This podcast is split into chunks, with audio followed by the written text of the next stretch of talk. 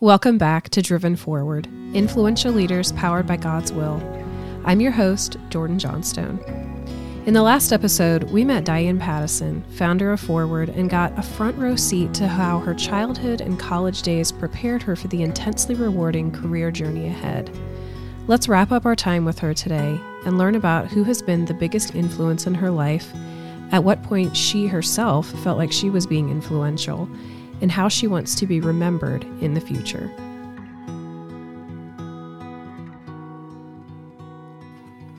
Can you share your biggest accomplishment? And I mean, like the one that you are the most proud of? Yeah, it is. It is definitely 4word. Um, you know, faith has, and that's professionally. You know, faith has always been my foundation, and I'm so grateful that I've really come to understand how important it is to even practice it every day through being in God's Word, being in prayer. You know, I just shared about our family, and um, I am just so proud of my family and just the life that we have together. And that Chris and I both have really fulfilling work. And I think that that is just um, such a blessing uh, to be able to really have faith, family, and a profession that you feel is really fulfilling to you. So, in contrast, then to your biggest accomplishment, can you share when you felt the most out of water in your life? Yeah, the time I felt most out of water was when I took a job, which was with Prologis, that really didn't align with my priorities around my family. Um, there wasn't the kind of culture there like there was at Trammell Crow and CBRE that was really very supportive of your whole life, including mm. your faith. Um, and the way the business was done was um, people uh, met in conference rooms to get everything done. There wasn't a real uh, culture of delegation and trust. Mm. And so, me having this focus around my priority being my family. And the headquarters of Prologis is, was in Denver, Colorado, and we lived in Dallas, Texas, and I was only there two days a week. You know, by by only eight months into working for Prologis, I knew it wasn't working for me or for them.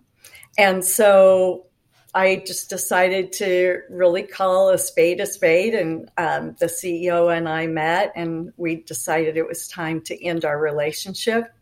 And it really taught me a lot about even helping women today. Don't ever go to a place where you don't see the culture and the values aligning with yours. However, I do believe that God had it totally in his plan for me to go there because I probably would have never started 4word if I would have stayed at CBRE um, because I love the people I worked with. I love the culture. I love my my uh, work there. And um, I think my brother said it well. He said, God had to get you out of CBRE to get you to a step that was going to get you to where he really wanted you to be for the rest of your life. And I think he was exactly right. Hmm. At what point in your career did you start to feel like you were being an influence? The time I really uh, felt it was um, because I have this passion around women, was as women would start coming to me and saying, Can we have coffee? I mean, I even think of some of the women involved with 4word today. Brandy Sykes, one of our leaders in uh, Houston, Texas, she worked for Trammell Crow and she came to me and said, Hey, can we have coffee? I just want to learn from you. And, and, you know, it was really then that I really saw that God had really put me in a place to be able to, um, help women reach their potential even within the corporate world not not wait till i started 4word um, but you know was really used me in a in a big way in the corporate world to help women can you think of a time when you were maybe surprised that somebody came to you and said, "Hey, you really influenced me, you know, through this or by helping me with this?" You know, can can you think of an example of that? Well, it's, it, this is a great question you just asked because um, I just got a letter actually uh, the week of Thanksgiving from Jim Wilson, my successor at CBRE. Mm-hmm. And he basically said, Diane, I want you to know I'm retiring after 30 years at um, at Trammell Crow and CBRE. And I can't thank you enough for preparing me so that when you left, everybody knew I was the right person for the job. And I've had an amazing career ever since. And my response to him was, That made me feel so good. And Jim, I better get invited to your retirement party. Which he did invite me. Now, you mentioned earlier your your passion for women. So I would love to kind of dive into that a little bit. So where did that come from? I mean, did that just come from just your personal experience? You were in boardrooms and meeting rooms with a bunch of men, or is there something else that kind of really put that on your heart? Yeah, um, I think I just saw in the workplace a lot of times there were women that really um, struggled with feeling great about the gifts they'd been given. And I was really blessed to have a mom and a dad who just really instilled confidence in me. And so I just really took it on as one of my um, things that I wanted to change. And I really wanted to help women, um, and this is my passion, believe what they cannot see. And mm you know, I've just seen so many women surpass what they ever believed because they had mentors or they had someone encourage them or you know they had an environment where where their team was really helping them um, even go beyond.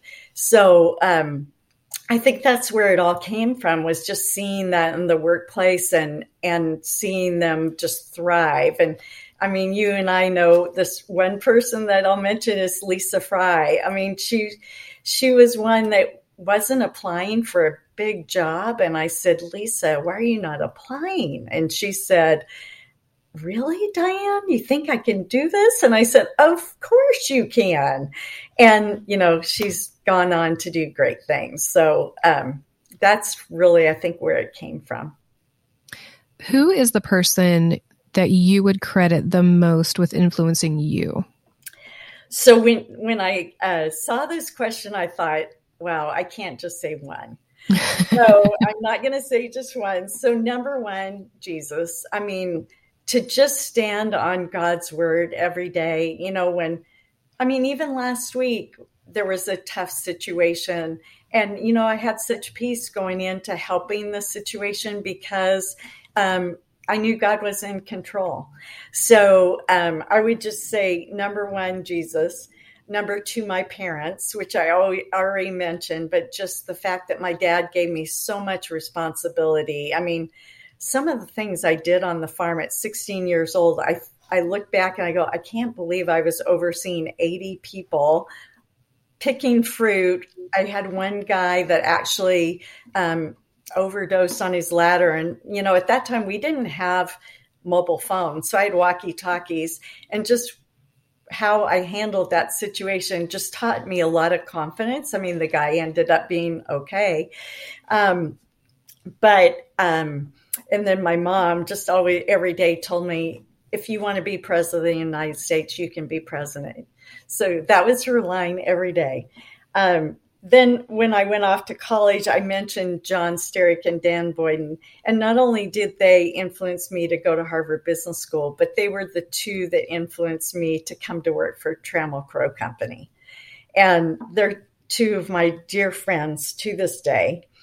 Um, and then uh, two of my beginning mentors who changed my life Don Williams, the CEO of Trammell Crow and he was very passionate about helping a having his company that he led be a company that didn't look like a white Caucasian company. Um, and then Bob Buford, who really was my mentor when I started 4word. And even now, I thought about, gosh, who who influences me now? Well, a lot of the women involved with 4word, but also I learned from my kids. I learned from my husband. He coached me last week on that situation I mentioned. And my little granddaughter Opal is just a huge influence in my life. What would you say is your driving force in life? Well, and it's really back to what I shared earlier. My driving force is really to help women believe what they cannot see. I love that. I don't think I've ever heard you say that. Maybe I just wasn't listening. what has been the biggest turning point in your life? Well, the biggest turning point um, I mentioned sort of vaguely earlier, but it was when I went through a divorce. I never, never thought I would go through a divorce. That just wasn't even in my family's vocabulary. And, um, but the reason I say it was the biggest turning point because that was really when I became desperately dependent on Jesus. Um, I didn't know if my family would would uh, still be my family after that. I didn't know if my friends would still be my friends, and it was actually just the opposite. All of them said we were we were so praying you would figure out what's going on. So mm-hmm. that was definitely the biggest turning point in my life. When and where were you happiest in your life? Yeah. Um, I kind of mentioned it earlier. I mean, really now, it's just amazing to be able to do what I do um, for work, to have the family and friends that I have today. Um, and I even think about through COVID, um, Chris and I both, my husband, travel a lot for our work, and then COVID hit. And we have probably been apart for one year and three quarters, maybe 20 nights, which is wow. so unusual. And it's just so wonderful to get to live and work with my husband every day. Did you ever doubt where God brought you in your life? I never did. And I think that's partly because of my mom's um, self assurance that she put in me. But I also do believe strongly in Jeremiah twenty nine eleven that that God definitely has specific plans for us. And um, I believe that. And I even believe that about Annie going through her tough health um, situation for the last seven and a half years I just feel like God's doing something big with it because she's having so much impact on so many people.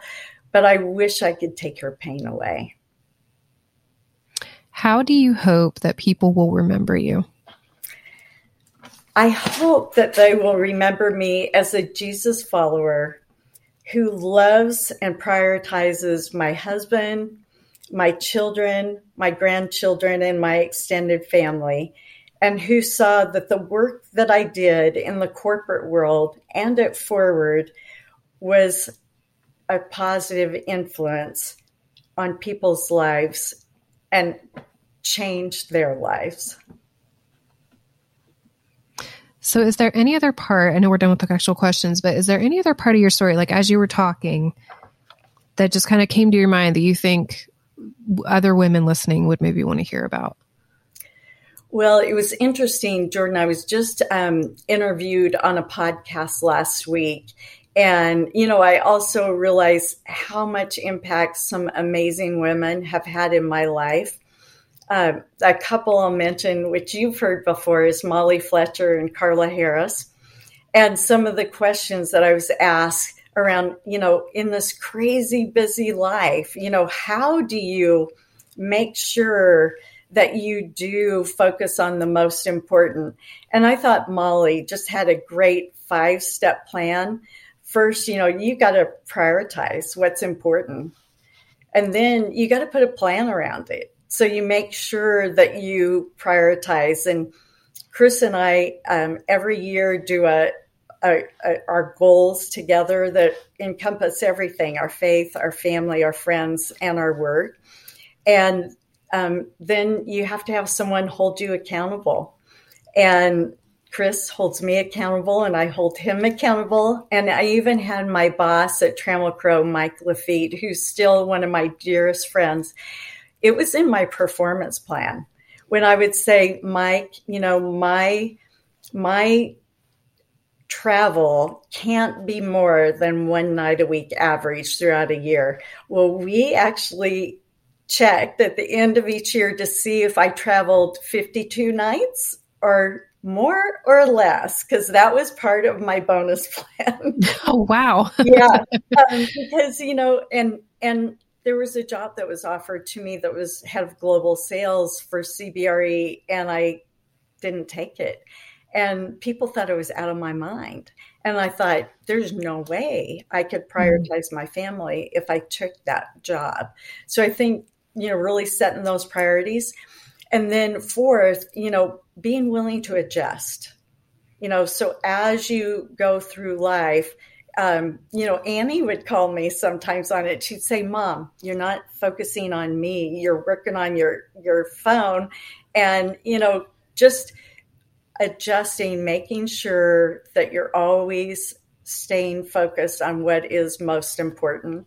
Uh, and I and then I think last of all, you've just always got to have other people in your life, mentors and sponsors that are always, you know, advising you and helping you think of things that you've never thought of before. How do you want people to remember you? If you were asked to pick the single most influential person in your life, who would you name? We would love to hear how Diane's story impacted you Leave us a review on whichever podcast platform you're listening on and let us know what you thought of this month's story. If you post about today's episode on social media, use the hashtag Driven Forward Podcast. We'd love to hear your takeaways. If you haven't already, please take a moment to subscribe to Driven Forward on your preferred listening platform. To learn more about 4word, you can visit 4wordwomen.org. That's the number 4, W O R D W O M E N dot org and you can also follow us on social media, where we post weekly blogs, updates on our mentor program classes and upcoming events, and share inspirational quotes and verses to help get you through your day. We'll be back next month with a brand new story of an influential leader driven forward by God's will. Be sure you're subscribed so you don't miss the new episodes. Thanks for listening.